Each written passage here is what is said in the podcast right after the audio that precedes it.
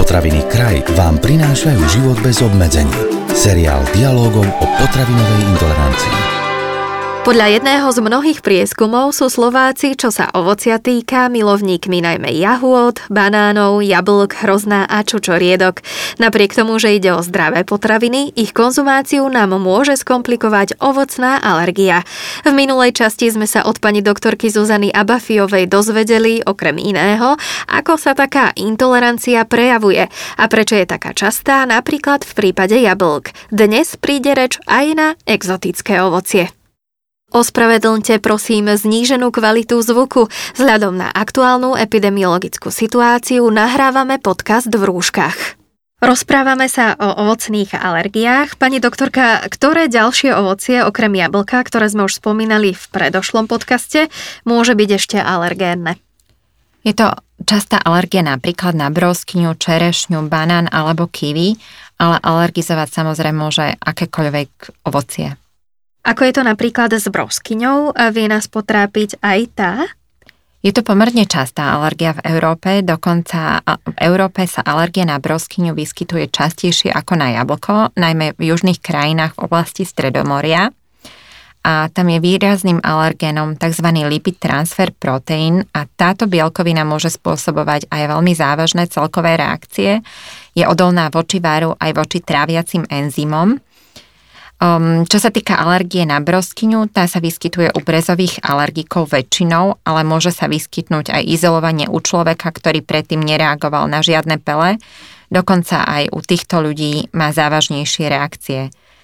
U nás v našich končinách v Strednej Európe sa väčšinou stretneme s tými reakciami lokálnymi, ako sme spomínali v predchádzajúcom podcaste s prejavmi orálneho alergického syndrému, ktorý je lokalizovaný skôr na dutinu ústnu. A čo čerešňa v našich zemepisných šírkach celkom obľúbená? Čerešňa patrí do čelade rúžovitých rastlín, podobne ako jablko, a tento typ alergie sa pomerne často vyskytuje hlavne medzi pacientami alergickými znovu na pele stromov brezovitých, Väčšinou sa toto alergia prejavuje znovu príznakmi toho orálneho alergického syndrómu, ale môžu to byť očné prejavy, nádcha alebo pocit navracanie, krčovité bolesti brucha, kašeľ, astmatické prejavy alebo kožné prejavy. Takisto čerešne môžu vyvolať aj celkové reakcie. Jahody taktiež patria medzi ovocie, na ktorom si radi pochutnávame a často ho používame aj ako ingredienciu do pečenia. Môže spôsobovať alergiu? Klasická alergia na jahody, ako je napríklad u jablka alebo broskyne alebo čerešne, sa vyskytuje veľmi zriedkavo. Často síce hlavne u malých detí sa vyskytne kožná výrážka so svrbením po konzumácii jahôd, ale väčšinou sa jedná skôr o uvoľnenie veľkého množstva napríklad endogénneho histamínu do zo sliznice tráviaceho traktu a tento spôsobuje tie klinické prejavy imitujúce alergickú reakciu. Všetci sa už tešíme na vianočné stolovanie, na ktorom nezvykne chýbať ani exotické jedlo, a teda aj ovocie, na ktoré si treba dať v tejto súvislosti pozor. Banán patrí medzi ovocie, ktoré spôsobuje tzv. syndrom latex ovocie a častejšie ho poznáme a pomenovávame anglickým názvom tzv. latex fruit syndrome.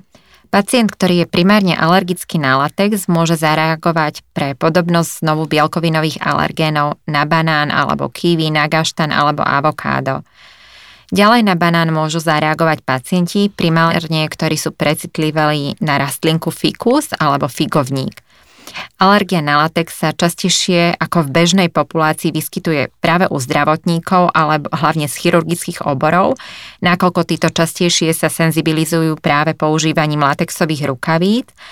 A zaujímavosťou je aj to napríklad, že čím zrelší banán je, obsahuje viacej alergénov. Čo sa týka takého prezretého banánu, ten môže spôsobiť u niektorých osôb aj migrenózne bolesti hlavy, ale toto sa nejedná o alergickú reakciu, ale skôr reakciu na histamín alebo iné biogéne amíny. Čo sa týka kiwi, kiwi spolu s jablkom, broskyňou patria medzi tri najčastejšie alergizujúce ovocia. Kiwi pochádza z Číny a povodia Žltej rieky, avšak najčast, Najväčším producentom v súčasnosti je dnes Nový Zéland, odtiaľ pochádza v podstate aj názov podľa mena vtáka kiwi. Čo sa týka kiwi obsahuje viacej alergénov, u nás tým takým významným je hlavne alergén znovu z tej rodiny B21, čo sme spomínali a toto je znovu alergia, ktorá sa vyskytuje hlavne u pacientov alergických na pele brezovitých stromov. Tento alergén sa podobne nachádza aj v jablku, broskyniach, čerešniach alebo v lieskovom orechu. Iný alergén v kiwi je zase zodpovedný za inú skríženú alergiu a to s banánom, gaštanom, avokádom a papájou. Čo sa týka iného exotického ovocia, máme aj niekoľko pacientov alergických na liči napríklad. Tuto sa môže jednať o skríženú alergiu s inými ovociami ako napríklad broskyňa, jablko alebo zo zeleniny. To môže byť mrkva, respektívne cez inú bielkovinu zase s látexom alebo so slnečnícovými semienkami. Tých možností skrížených reakcií je skutočne veľmi veľa. Spomenuli sme kiwi, čo ale napríklad také mango? Chutí exoticky, môže teda potrápiť naše zdravie? Mango pochádza pôvodne z Indie a dostalo sa do Afriky a Južnej Ameriky, kde patrí často medzi časté teda plodiny, ktoré sú tam pestované. A reakcia na mango môže byť mierna, môžu to byť rôzne kožné vyrážky alebo spomínaný orálny alergický syndrom, ale môžu to byť aj opuchové stavy, prejavy bronchiálnej astmy, ale aj závažné anafylaktické reakcie. Na mango môžu cez krížené alergény reagovať peľoví alergici, ale aj ľudia, ktorí sú pôvodne alergickí na latex. Môže sa ale napríklad vyskytnúť tento typ alergie aj u pacientov, ktorí sú alergické na búrinu, palinu alebo u ľudí alergických na celer.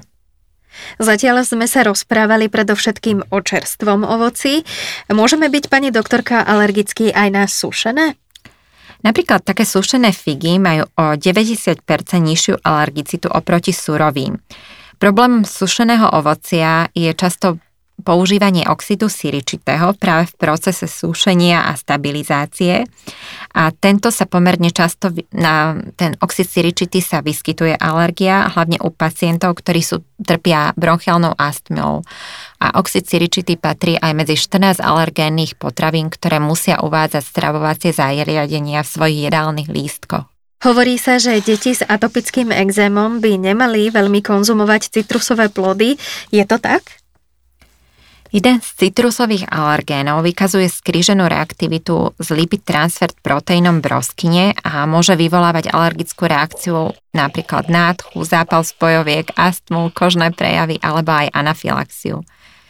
Citrusy skutočne môžu zhoršiť napríklad alebo spustiť prejavy alergického exému po ich väčšej konzumácii, Môže to byť ale v dôsledku kyseliny citrónovej. Napríklad čo sa týka grepu, často je kontraindikovaný pri používaní niektorých liekov, aj napríklad niektorých antihistaminík, nakoľko látky v ňom sa nachádzajú sa môžu blokovať niektoré metabolické reakcie a spôsobiť vzostup koncentrácie samotného liečiva.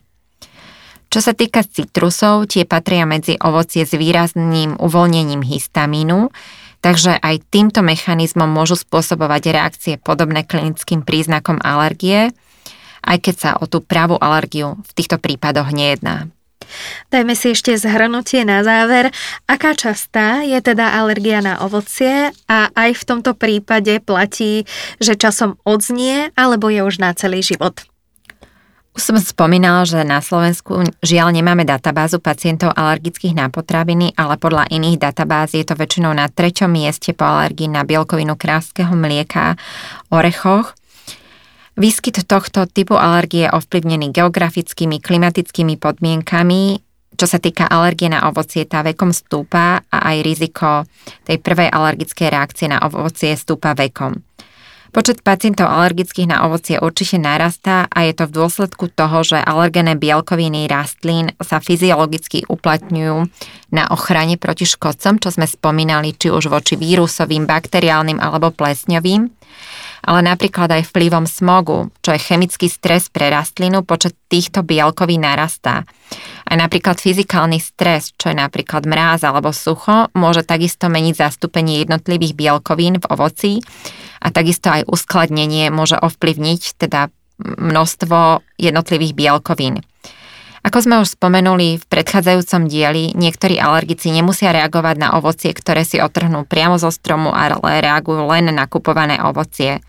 Ďalším spomínaným faktorom sú lieky. Veľa ľudí dnes užíva lieky na zníženie kyslosti žalúdka.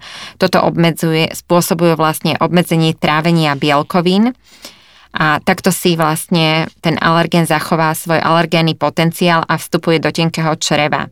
Ak by takýto človek napríklad nemal tento liek, tak by mohol napríklad mať len prejav toho orálneho alergického syndromu sústredeného na dutinu ústnu a takto má napríklad aj zažívacie obťaže alebo dokonca aj celkové obťaže.